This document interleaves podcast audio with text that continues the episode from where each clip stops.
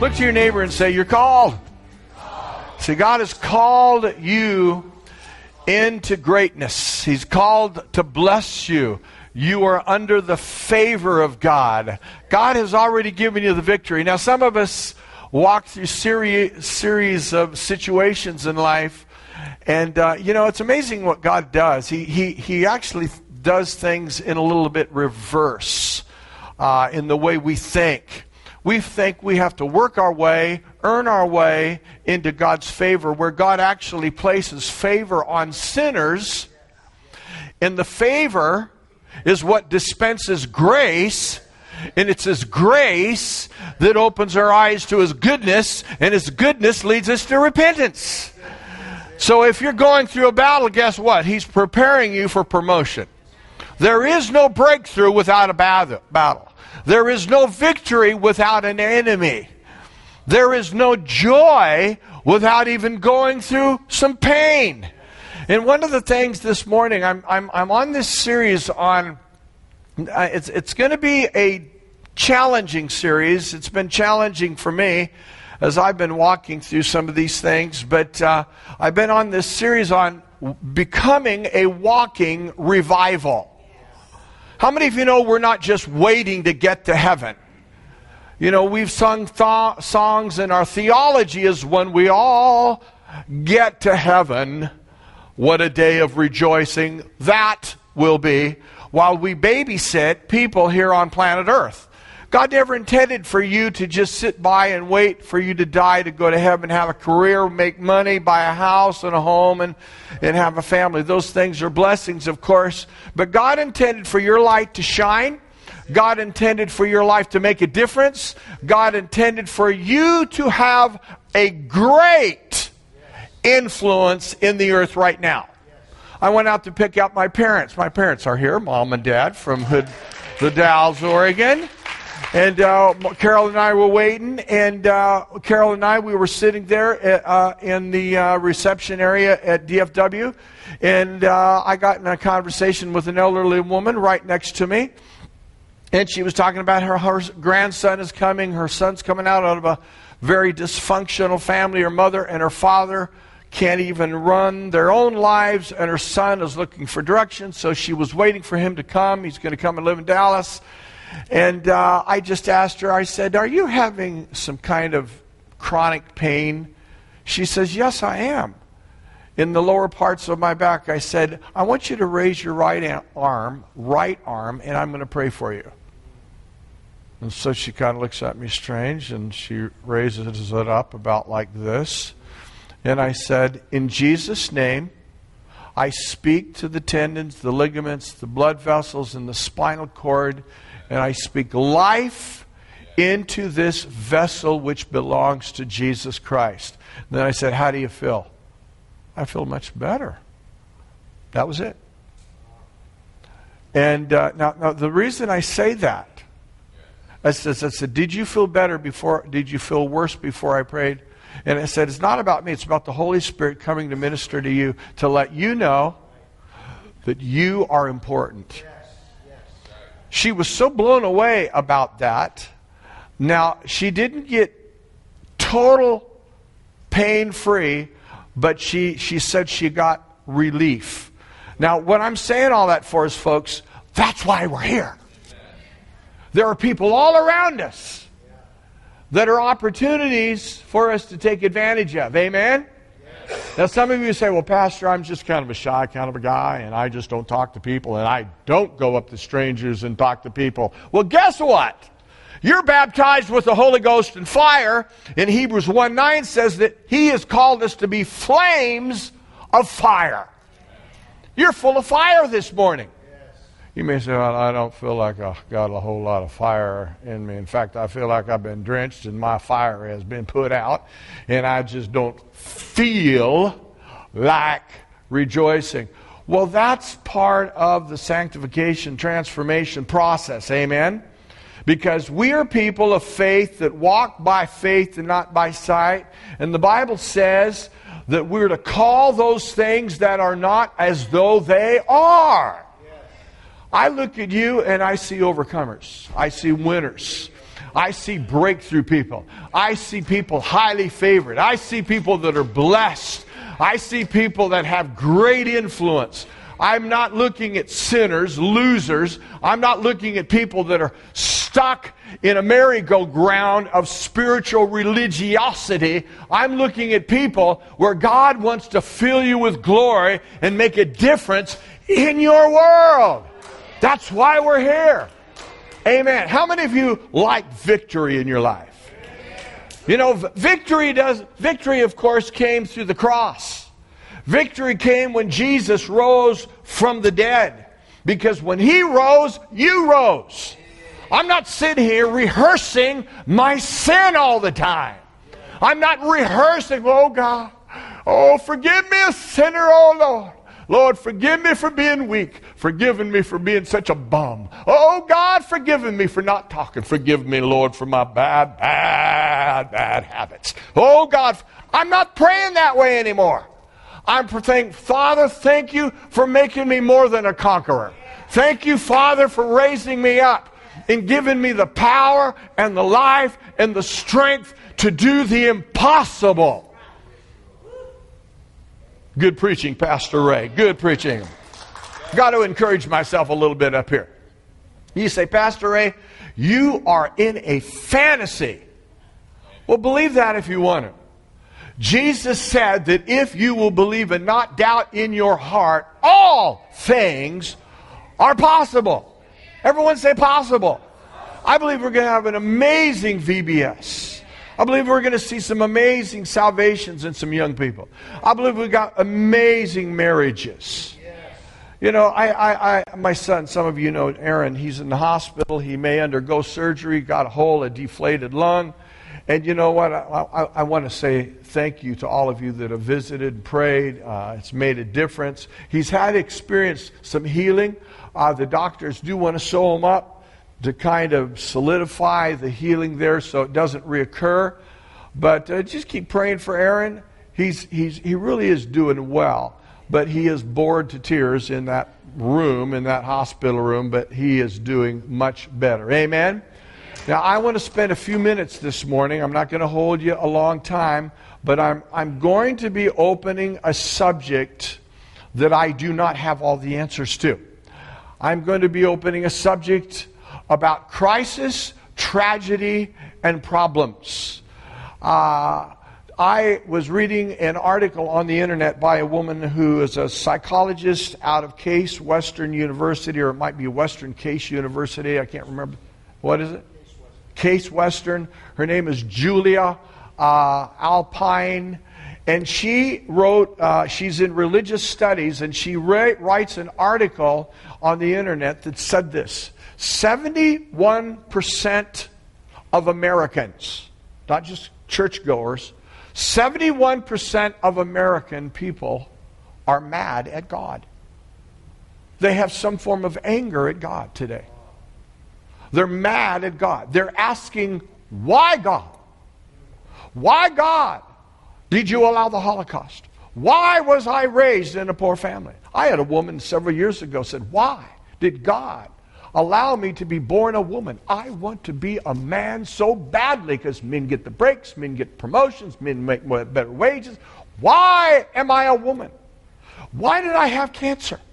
Why did I get sick? Why did my husband leave? Why did my wife leave? Why did my kids happen? Why did this? Why? Why did I go through a crisis? If God is so good like we sing about, why am I going through this?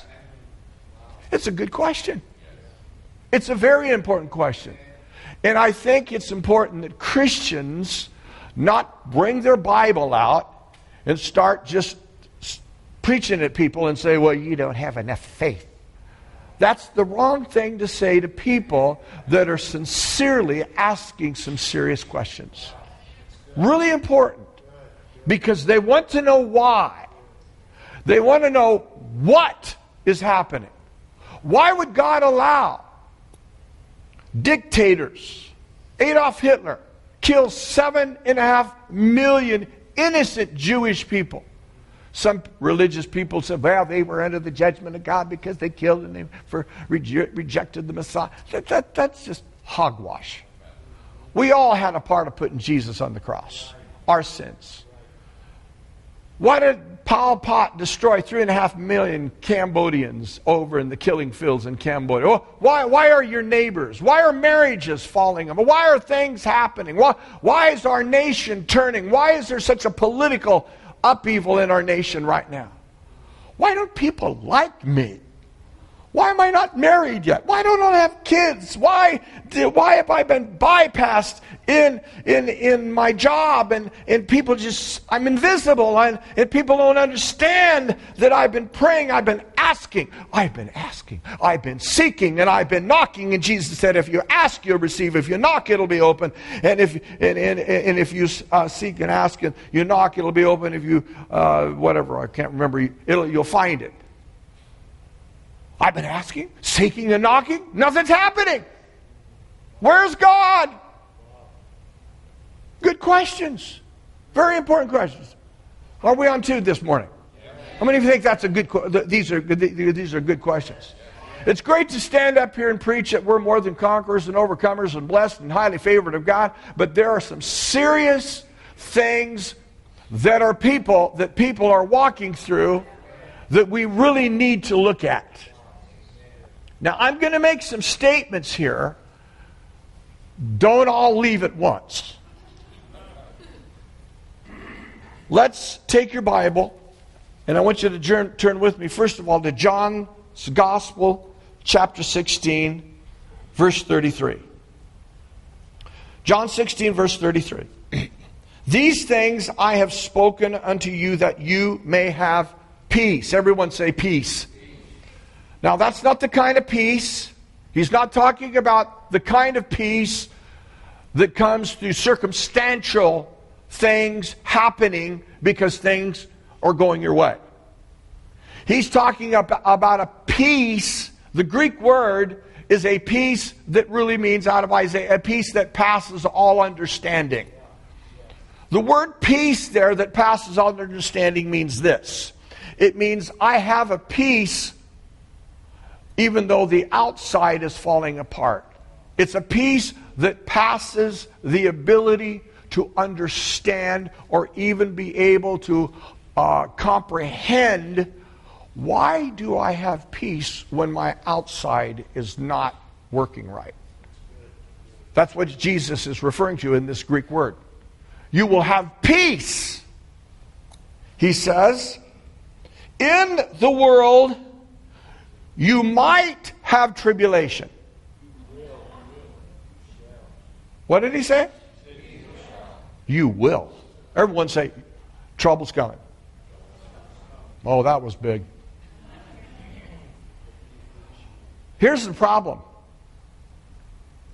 We live in a world that lives on painkillers.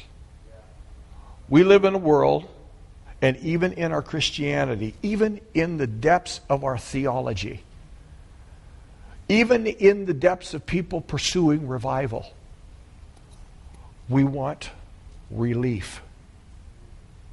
We pursue relief. We want the kind of relief from pain. I want relief from my crisis, my problem, whether it's small, whether it's large. We get up and we praise God when people hear a breakthrough or a healing, and God does heal and God does give breakthroughs. But can I also tell you another thing? God also sends some storms. In order for us to look at this subject, we have to look at cover to cover from Genesis to Revelations. You cannot take a subject like this and take a few scriptures, which some ministries have done, and try to build a theology of faith around it. Because God is the author and the finisher of our faith. And he who began a good work will be faithful to bring us through, complete it, and bring you out on top. Now, I'm going to make a statement here that is going to create a crisis. But I'm going to try to explain it. God is not fair.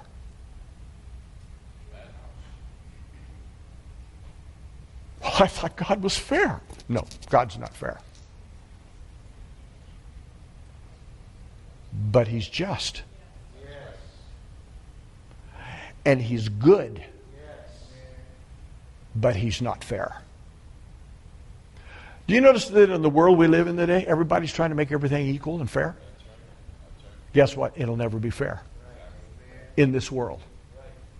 And the reason why it can never be fair is because everyone judges fairness through their eyes. And they judge fairness through their hurt. Today, it's payback.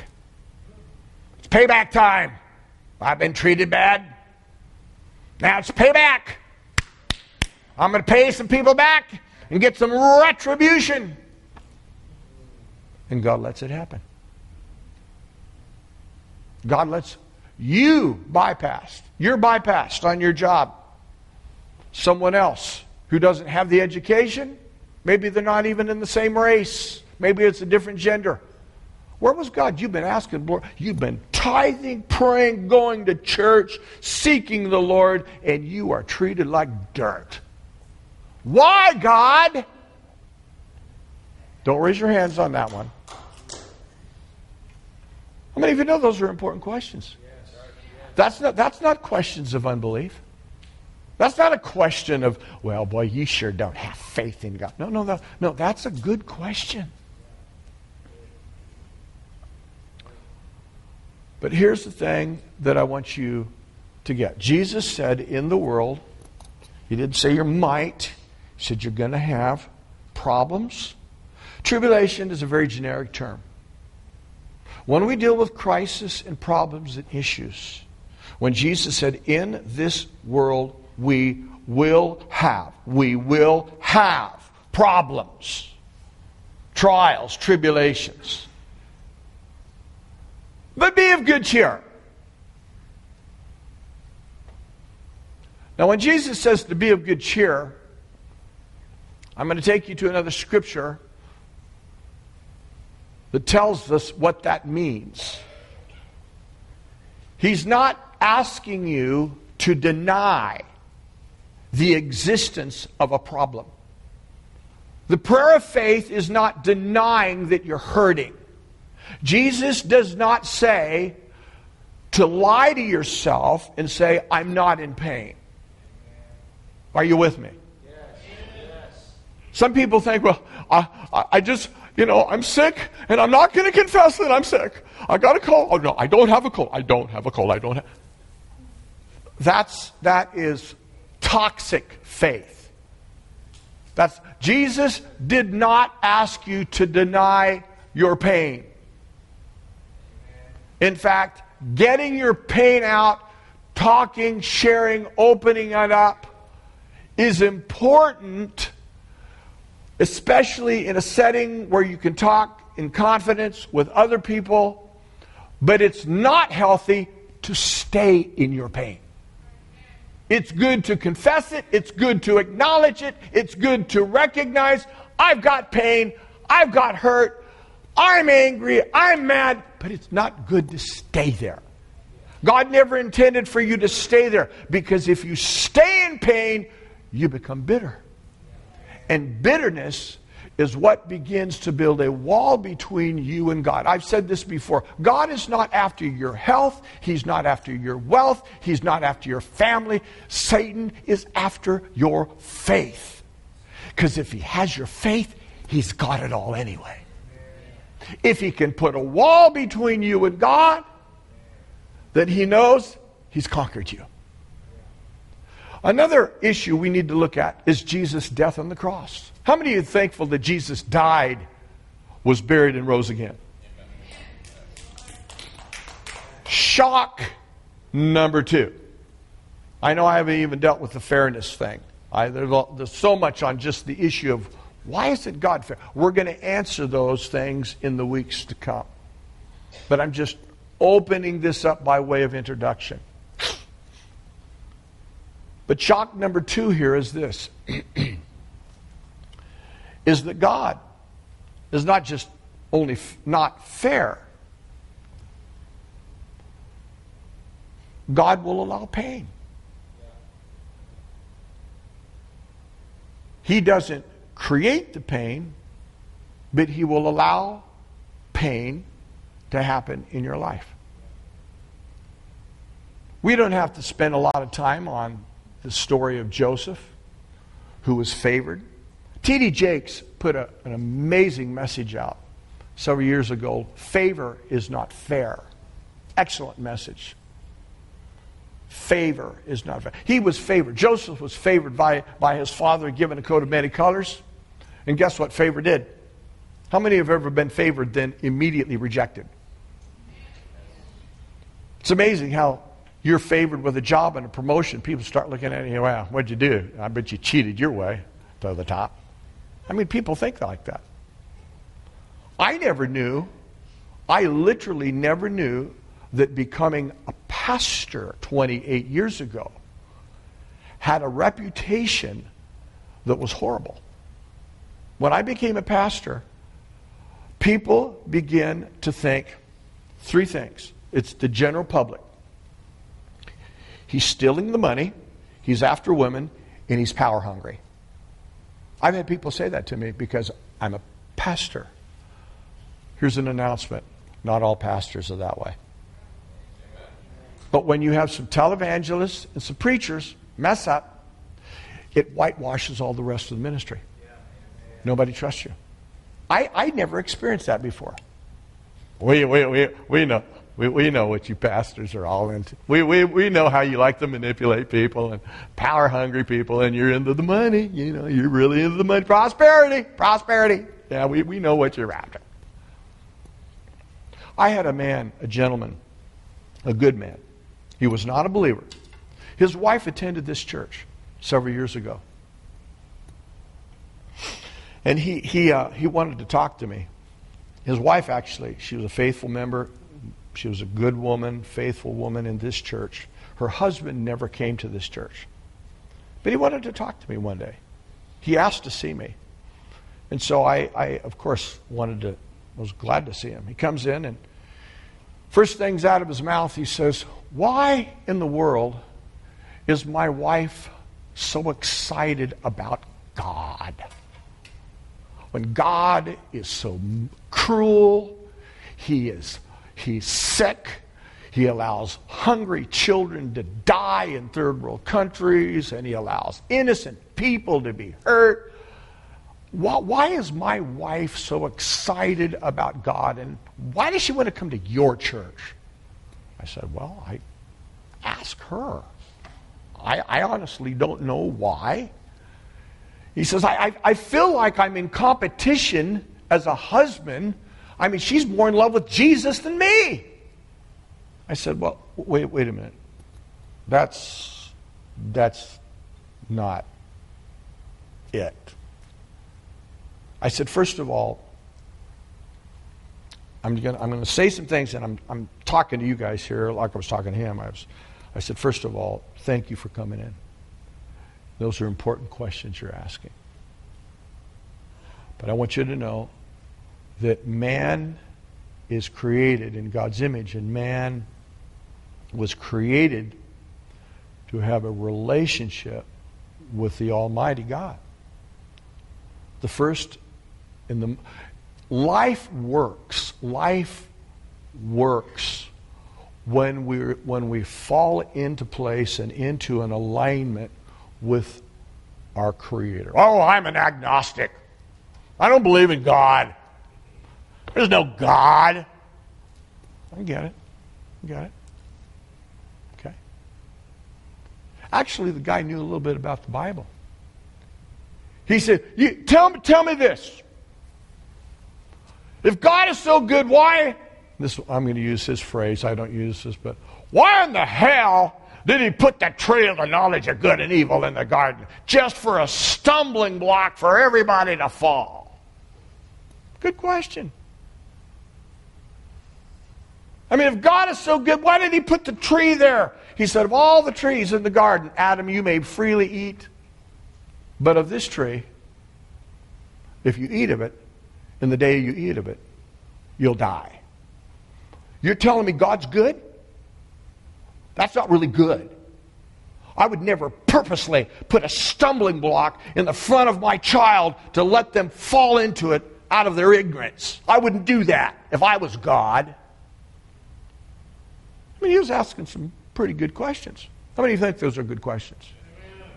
Okay? Here's a guy who really wants to know the reality. Why are you so sold out? Why is God so good? I said, well, first of all, I told him this. I said, you know, I have a friend in our church. And he gave his daughter a doll about 2 feet high. And you know, in the back of this doll, there's a string and a ring. And you pull the ring out. And you pull it out and let the ring go. And she goes, I love you today. I think you're such a sweet girl, or sweet friend. And you keep pulling out, and then she just says, we're going to have a great time together. You're so beautiful. And I said, this is a doll. You pull the string back, and the doll says what has been pre-recorded for it to say. I said, God created man, not with a string at his back.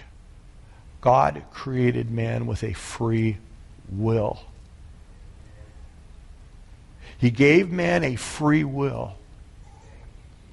And he did put the tree of the knowledge of good and evil into the garden, not like you think, for man to stumble, so that man would be separated. That was not God's intention.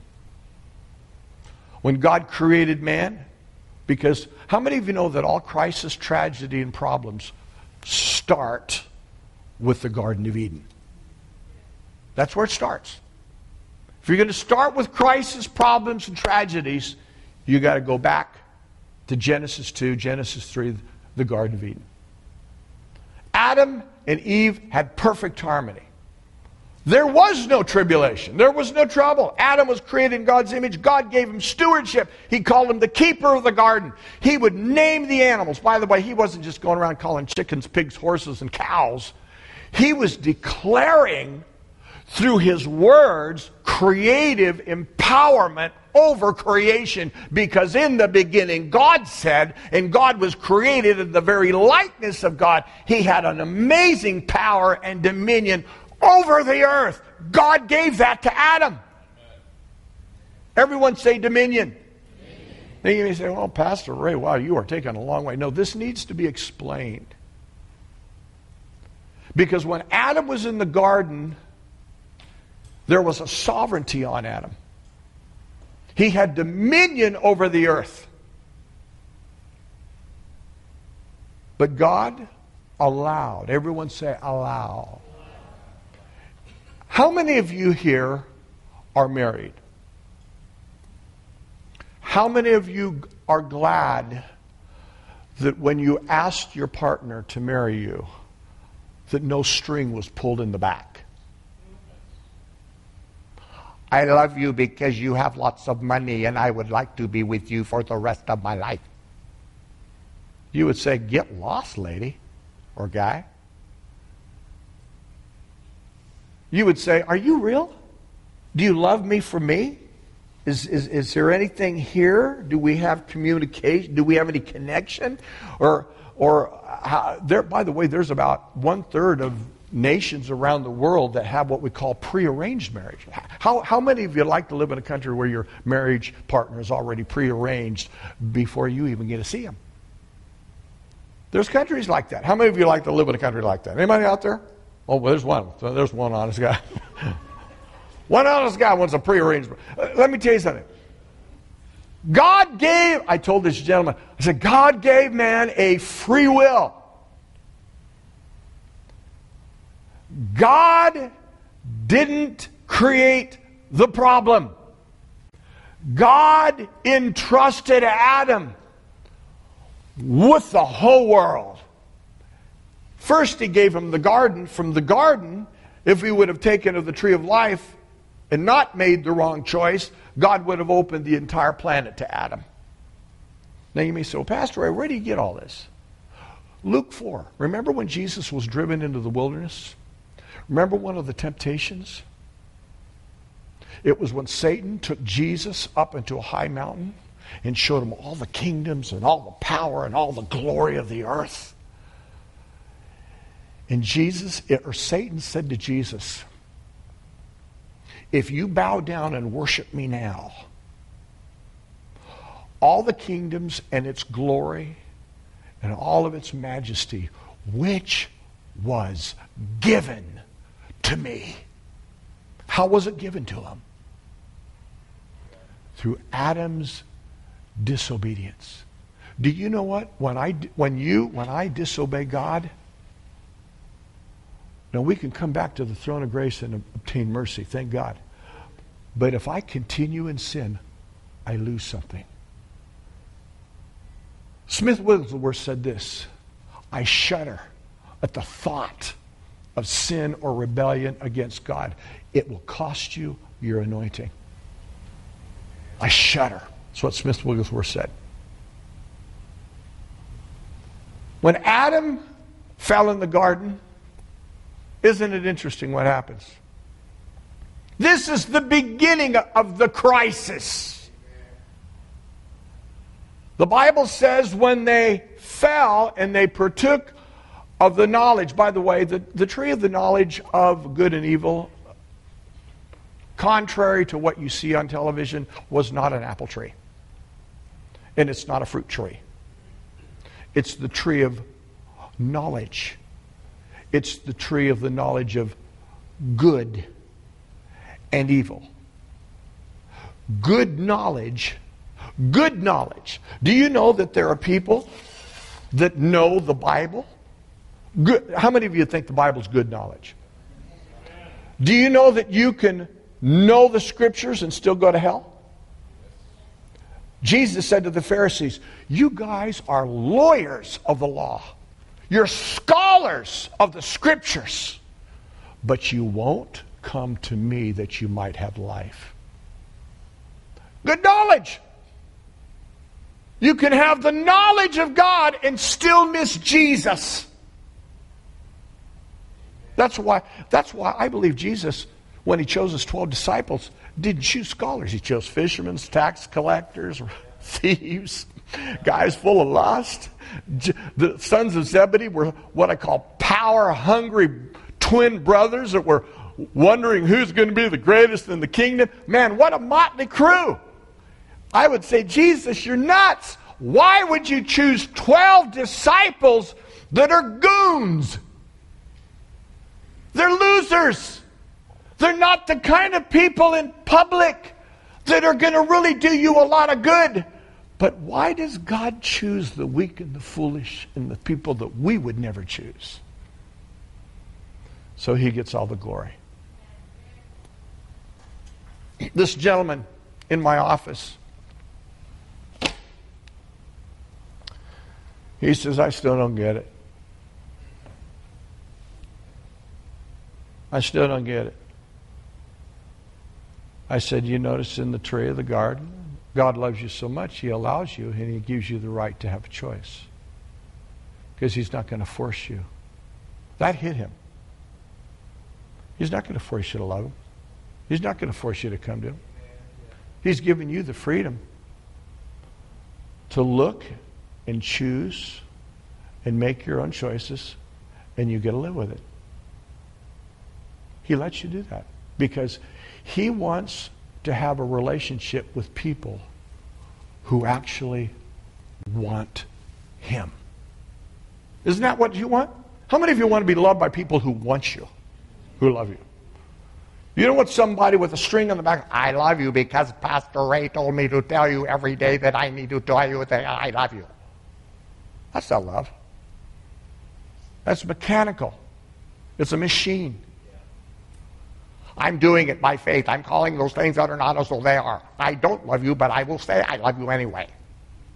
Now, a person who talks like that has not had a revelation of Jesus. How many of you know I can't love until I've learned to receive love? Your ability to forgive and love and care and see beyond the problem is determined by how much revelation you have received from Jesus himself. He who loves little has been forgiven little. He who has been forgiven much loves much. It's a very important statement. You will never be able to love people if you look at yourself and you say, I'm unforgivable, I am trash, I am nothing but scum, I'm a dummy, I'm a bum. And so when someone else does something wrong to you, you become so critical because you haven't learned to receive grace yourself. You can't give what you don't have. When someone falls into sin, you will be, how dare you? Who gives you the right to stand up here and preach? By the way, may I say something to you? I'm not up here because I went to Bible school or I went to a great church one time. I'm up here because Ray is the chief of sinners.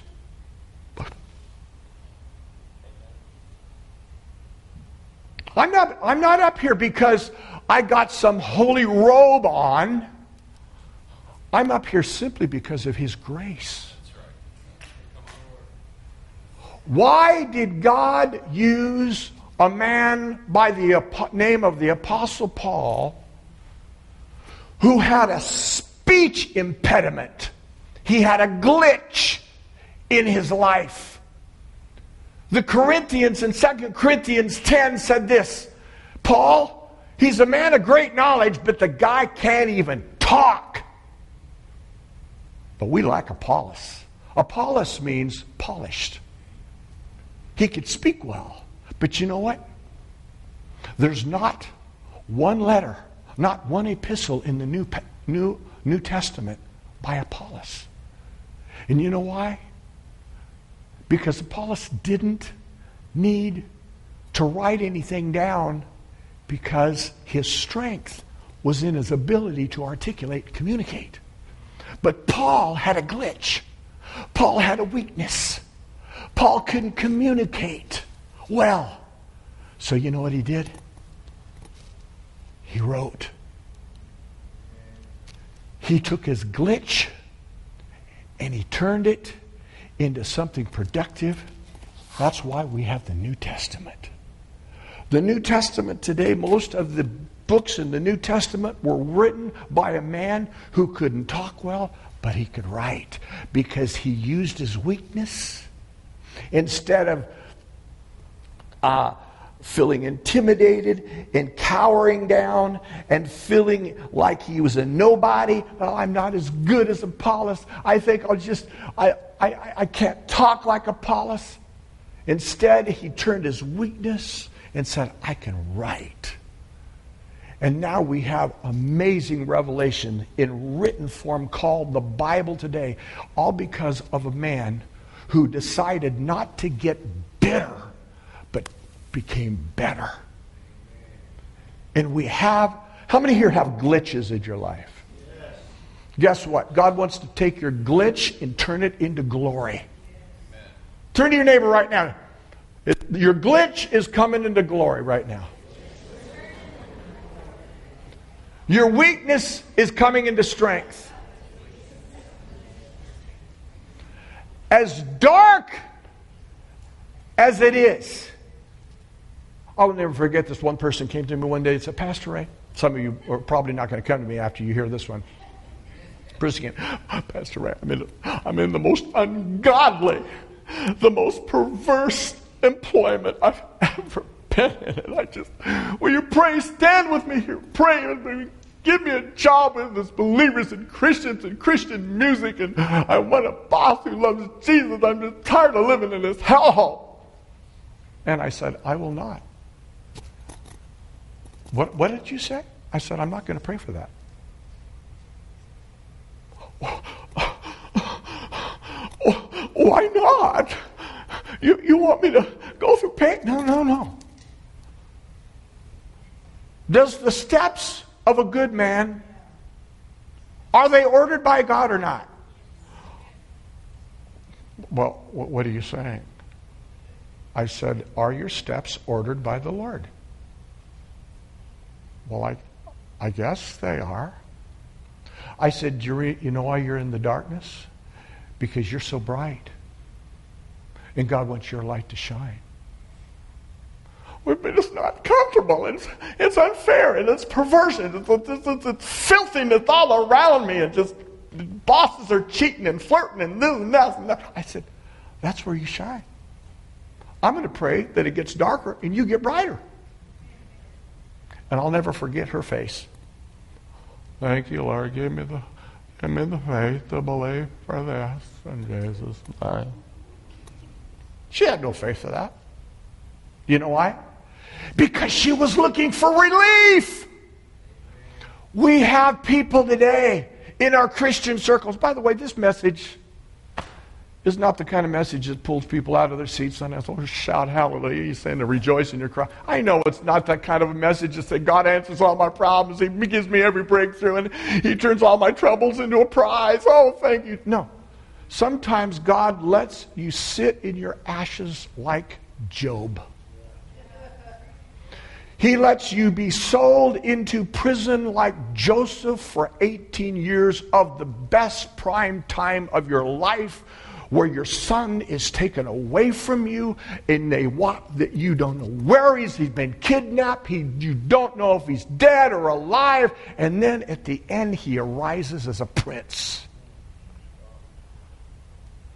We want power, but we don't want pain. Let me say this. God never allows you to go through any pain that He doesn't give you the grace. Because He says, when you pass through the waters, I will be with you. And the floods shall not overtake you, and the fire will not scorch you. Now you may say, well, Pastor Ray, I still don't like this message. Well, guess what? I'm not here to please you. I'm here to please Him. I'm not here for you. I love you. I care about. I'm not here to please you. I'm here to bring, because here's the thing. I believe many of you are on a breakthrough moment. Some of you have gone through hell and you don't realize you can't have a resurrection without a death. You can't have power without weakness. Some of you are hiding with personal weakness. You're so ashamed. You're so guilty. You're so guilt-ridden. You think God's angry at you, and it is the opposite. Here's one for you. Jesus coming to Peter. Peter and the disciples, man, they're coming into Jerusalem. They're hailing the King. The Messiah's coming. Palm Sunday, wow.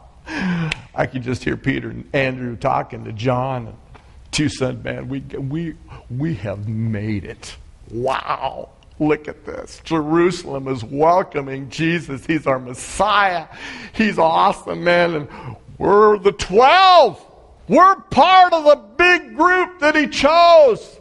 We're on the inside. And everyone said, hail to King Jesus, the Son of David, the Messiah. First thing Jesus does, He comes into the synagogue and He does something so crazy. He starts destroying the church. Turns over the tables and the money changers. And He says, you're all a bunch of den of thieves. All you are is takers. None of you are givers. You just take. You're a den of thieves. You've turned my house into a den of thieves. My house shall be called a house of prayer, but you've turned it. I am sure Judas, having a private talk with Peter, said, get over there and chill this Messiah down. We just gave him the best parade in town, and now he's making everybody mad at him. How many people want to come to a church like that? It may happen someday. Anyway, Jesus comes in Not only that, then he starts rebuking the Pharisees, and he says, tear this temple down, I'll raise it up in 3 days. They couldn't understand his speech. Things are going weird. Jesus now, the fickle crowd that was praising him as the king, the Messiah, the military, the political, economic, they saw him as a king. See, the people wanted to make Jesus their king to work for them. I am following Jesus for what he gives me, not for what he wants from me. That's what a test will do. A crisis brings the motives to the surface. Amen? Can I tell you and give you a grade on my experience? F. I have failed so many times. I've lost my temper. I've had to apologize to my wife and to my kids. Said thing wrong. I've even come to church with a temper tantrum. I battle lust. I battle doubt. I battle issues of insecurity. Here's one for you about Pastor Ray. You mean, man, Pastor Ray, this is all about being transparent. That's exactly right. The Lord told me several years ago, he says, stop going up to people and asking them, what'd you think of the message? I used to come up to people, what'd you think of the message? Oh, great, Pastor Ray. And I'd go away thinking, wow. What did you think of the word today? Oh, it's always good. Oh, thank you, Lord. What did you think of the word today? You know the one person I didn't like asking? My wife. Because she's always honest. She'll say, "You're a little too long." What do you mean I was too long? I was following the Holy Spirit. No, yeah, I know, but you were a little too long. Okay. I didn't like her, but I loved you guys. And the Holy Spirit one day said, stop asking everybody their opinion about your message. I said, but Lord, I was just kind of getting feedback. And the Lord said, no, that's a lie. You want to praise him in. Well, why are you up here preaching then, Pastor Ray? I have no idea. All I can tell you is God chooses the weak. He chooses the foolish. He chooses the things that are not to confound the wisdom of men. I'm not up here because I'm better than you. There's no holy robes on me. God, do you know what? The weaker you are, the greater, the stronger you are in his eyes. The darker, the darkness that you've walked through actually privileges, gives you the privilege of experiencing something that is so amazing, but it is hidden. Everyone say hidden. Last text, and then I'm done. We're wrapping it up. Jump back with me to Matthew 13, verse 44. I got to close because my time is gone.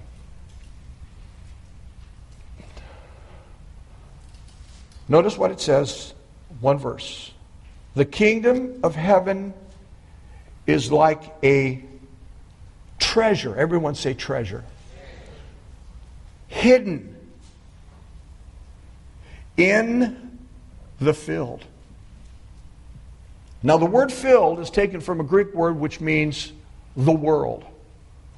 It also means trash, problems, circumstances. The kingdom of heaven is like a treasure hidden in the field. How many have ever looked at a problem and thought there was a treasure in it? How many of you ever thought of yourself as being in the field and you put yourself down and say, I'm just dumb, I don't have a college education, I have no talent, I have no gift, I can't, I'm weak, I'm dumb, I'm not good, I'm not pretty enough, I'm not smart enough, I'm not handsome enough, I'm not built enough, I can't. You see what you're doing? The reason why the treasure is hidden is you spend all your time looking at the field. The Bible says the kingdom of heaven is like a treasure hidden. Now, it's not hidden from you. It's actually right there for you to see, but the problem is your eyes are on the field. And guess what? When your eyes are on the field and all your eyes are on the problem or the crisis, you'll never see the treasure. But notice what Jesus says. The man finds it and something changes. He hides it. Everyone say hides. Why would he hide it? Because once he opens his eyes to see it, it changes the value of the field. It changes the way you see the field.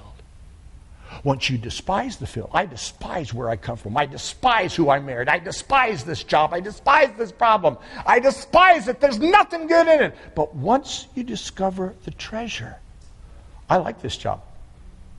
This job's good. This is a good job. Yesterday was a bad job. Today it's a good job. I didn't like myself yesterday, but today I like myself.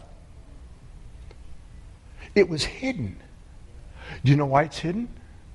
Because we spend all of our time on looking at what God hasn't done instead of what He has done. We spend all our time looking at what God hasn't done rather than what He is doing and has done, and so we miss it. It's hidden because of pride. It's also hidden because of what I call personal expectations that we place on God that He should do for me, and it better be done that way. I discovered a long time ago, Lord, I want a big church. God says, no, you're going to have a smaller church. Now, some people say, well, that's not faith. No. It's not my church. It's not my house. It's His house. So stop worrying about it, Ray. Work with the people that I put in your house. By the way, do you know you're here because God planted you here? The Bible says the Lord adds to the house those that are to be added. You're not here because of me. You would have been gone a long time ago because of me. I'm not trying to put myself down. That's not why you're added. You're added here because God adds you. Read it, Acts chapter 2, verse 47, 46, 46 and 47. But notice this revelation is phenomenal. It says, and for the joy over it, he goes and sells all that he has and he buys the field. What do you mean buying the field? He begins to embrace, he recognizes the need that everything that I'm walking through was worth it. Because I would have never known it had I not opened my eyes. Let me say this to you.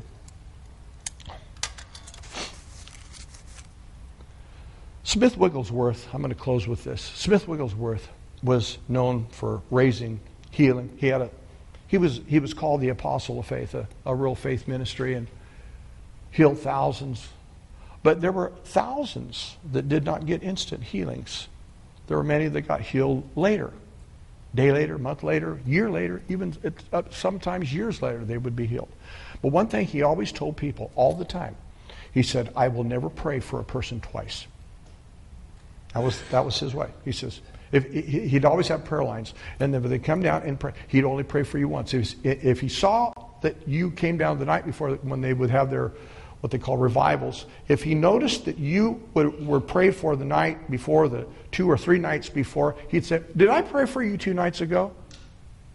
Yeah, but I'm not healed and I'm down here to be prayed for again. Go back to your chair.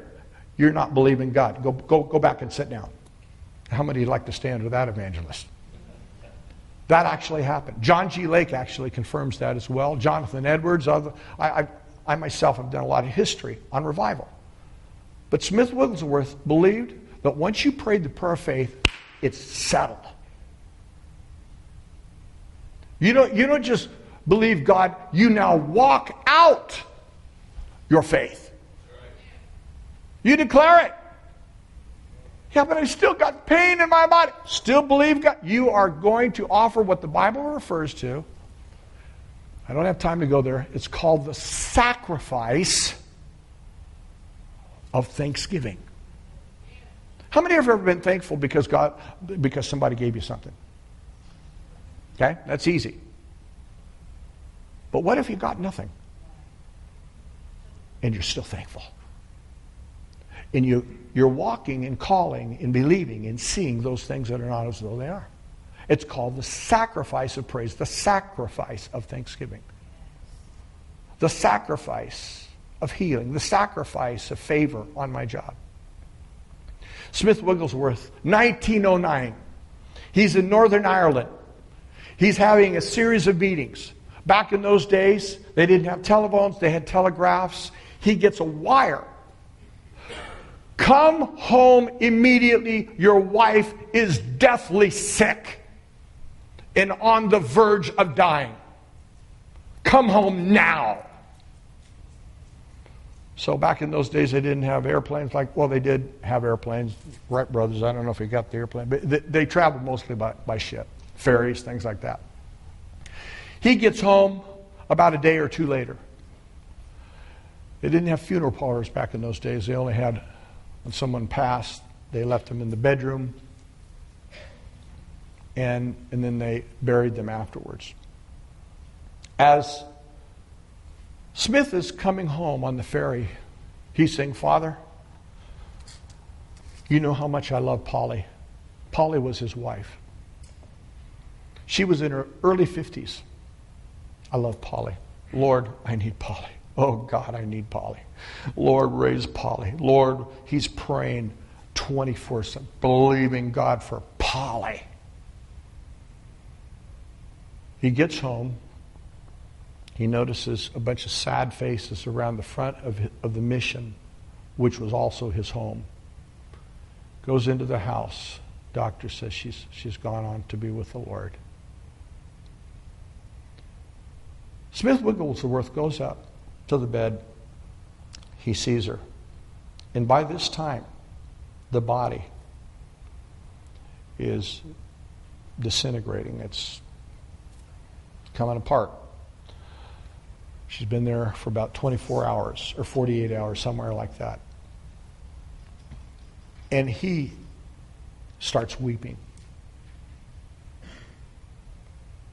He asks all of his family to leave the bedroom.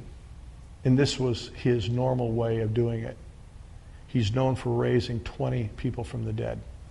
He picks Polly out of the bed, his wife.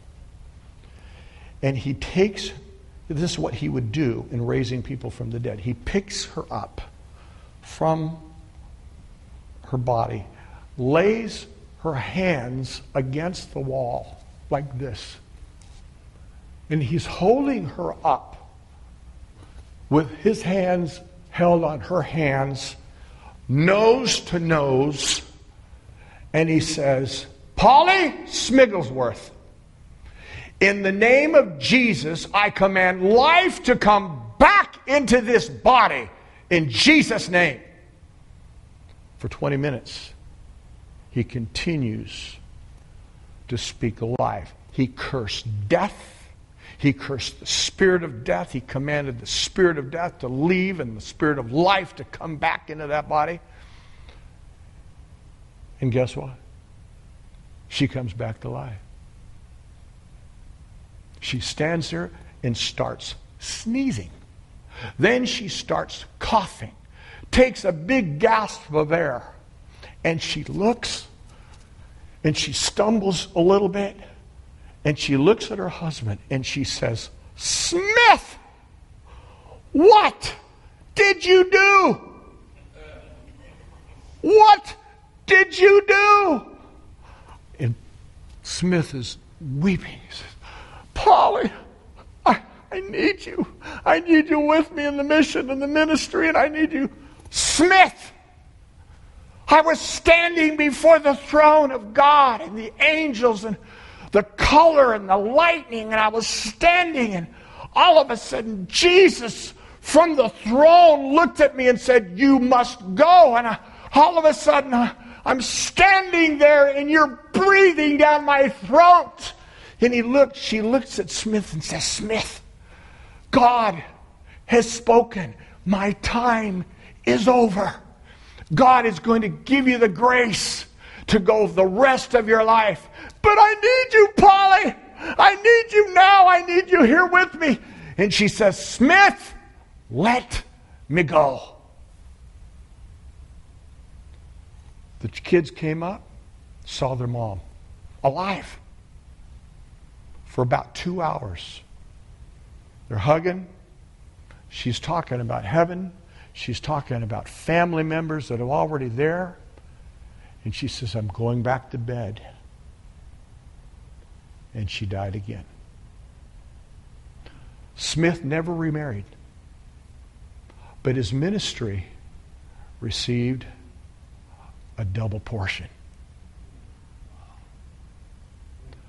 All of a sudden, his miracles intensified. The power of God on Smith Wigglesworth intensified because he chose to say, "Lord, not my will, but your will be done." How many of you believe God can take a crisis, turn it into a problem? You see, we want relief. God's interested, and the reason why He is still good, even though a crisis takes place, is because His nature is good. He's a good God. Amen. I'll never forget talking to that gentleman whose wife attended this church. In closing, I said, "Do you know why God knew that Adam would fail. God knew that Adam would listen to his wife and they would take. God knew that Adam would, his eyes would be open and they would run in shame. And the first thing when God came into the garden and said, 'Adam, where are you?' Because he was hiding." Do you know that most people run from God when they don't know God? They don't know His grace. They don't know His goodness. Jesus said, "Adam, where are you?" The Lord said, "Where are you?" He says, "I hid myself from your presence because I discovered my nakedness." See, nakedness is shame. Nakedness is where I glorify my sin more than the grace of God. When I look at all of you guys, you know what I see? Winners. I don't look at your weaknesses. I don't look at your sins. I see conquerors. I see blessed, highly favored people. Do I know your faults? Sure. I know some of your faults. You know my faults. What are we going to do? Sit here and criticize each other? Or are we going to let Jesus be glorified in the midst of it, in spite of it? I choose to let Jesus be glorified no matter how bad the sin. Where sin abounds, His grace doth much more abound. Do you know what Adam started saying when he says, who said to you that you were naked? Who said you were naked? It was the woman. Notice how we're in problems. You know what we do? We get into the blame game. There was the woman. The woman said, it was the snake. It was the serpent. It's the blame. We start blaming everybody instead of saying, "Lord, it's me, standing in the need of prayer." But here's the beautiful thing. The Lord slew an animal and covered his nakedness and gave mercy and grace and blessing. That's where the crisis of mankind started. Chapter 4 of Genesis, we have the first sibling fight, which turns into murder. Cain kills his brother. We have incest. We have battles. We have from Genesis 4 to Genesis 11, the Tower of Babel built, the unbelievable mankind, the perversion. Actually, before that, chapter 8, before where Noah, the Bible says that violence and corruption was on the face of the earth, where God literally destroyed the entire earth with the exception of Noah and his 8 children, his 8 kids, or all 8 of them actually. 6 of them, 6 kids, 2 parents. But we see here, we're all from creation. There's been crisis, problems, and tragedy. The Lord is good. The Lord is faithful. What I have to believe in, I want you to believe 3 things. Number 1, you need to believe in the integrity of God's goodness. God's not a liar. He's not out to manipulate and play games and pull your string. He wants you to be honest with him. Number 2, there's sufficient grace and love and mercy when you come boldly. He said to come boldly. He didn't say to come with intimidation. He says come boldly that you might obtain mercy. And thirdly, he has a purpose. Do you know there's a purpose for every problem? Nobody here has the right to be ashamed of what you've come through, what you've walked through, or what's happening in your life. You don't have to do penance. You don't have to do anything, because penance is taking Jesus off the cross and said, your blood isn't sufficient. All he wants you to be is open and honest and just say, Lord, I don't understand. I don't get it. There's one other scripture I'm not going to turn to. It says, we see through a glass darkly or dimly, but later we will see all things. It literally means foggy. There are some things in this life the Bible doesn't answer. It's not going to answer every question you have. But that's why we trust in the Lord, and we do not lean unto our own understanding. But when I place my understanding in the right to know, I have the right to know, what you're doing is you're saying, God, you will. And you're actually placing yourself as God. There's some things God doesn't answer. I don't know everything. I don't know a lot. The more I know about the Bible, the more I'm beginning to know how much I don't know. Are you with me on this? What's the purpose of this message? What's the purpose of becoming a walking, living revival?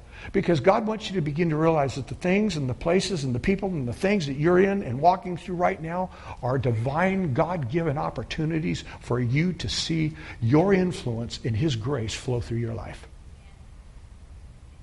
A crisis is a treasure. There's a treasure in every crisis hidden in the field. Notice first, we have to receive revelation of the treasure before it changes the way we look at the field.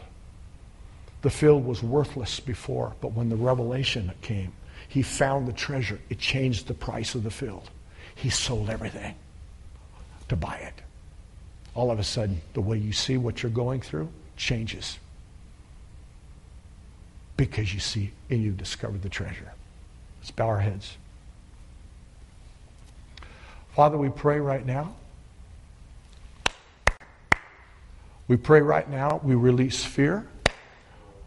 We break off pain.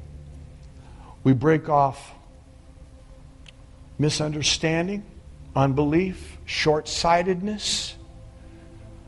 We ask you right now, Father, that you would just begin to open our eyes to see that we are a walking, living, breathing revival, full of the Holy Spirit, not arrogant, because it's a treasure in earthen vessels. Lord, I'm asking you right now to baptize us with the Holy Ghost and fire. Help us to see the treasure instead of the field, instead of the crisis, the problem, the issue. Sometimes we get the answer to why, and sometimes we don't. Sometimes you delay. Sometimes you don't. Sometimes we get the resurrection of the dead, and we don't. But it's in your hands. And we believe in spite of it all. Maybe this morning you may say, you know what, Pastor Ray? I know Scripture. I got a little bit of religion, but I don't know Jesus like this. I want you to raise your hand. I'm going to pray with you. I want to know Jesus more like this. I want to know him. Okay? Thank you, Lord. I just feel the Holy Spirit just saying, wait a minute. Because I believe the Holy Spirit is trying to speak to us. Trying to open our eyes to recognize that he's working, and it's a good work. That's why Paul says, who shall be able to separate us from the love of God? So peril, nakedness, persecution, famine, sword, false brethren, be able to separate us from the love of God. It's because he saw the pearl in the peril. He found the treasure in the field. I want everybody to take your hands and put on your eyeballs and just say this with me. Dear Lord, open my spiritual eyes. Open my mind to see the eternal, and to stop looking at the temporal. Open my ears to hear what the Spirit is saying to the church. You have given me opportunity to walk in your favor, to be a blessing, and to see and to call those things that are not as though they are. I am blessed. I am favored. I am chosen. I am redeemed. I am called. I am empowered. I am victorious. And I refuse to be held hostage to any crisis, to any problem, to anything that I do not understand, because you are the source of my life. In Jesus' name, amen. Let's stand to our feet. Praise God. If you'd like prayer this morning, I'd love to pray with you. Other than that, you have an awesome day in the Lord. God bless you.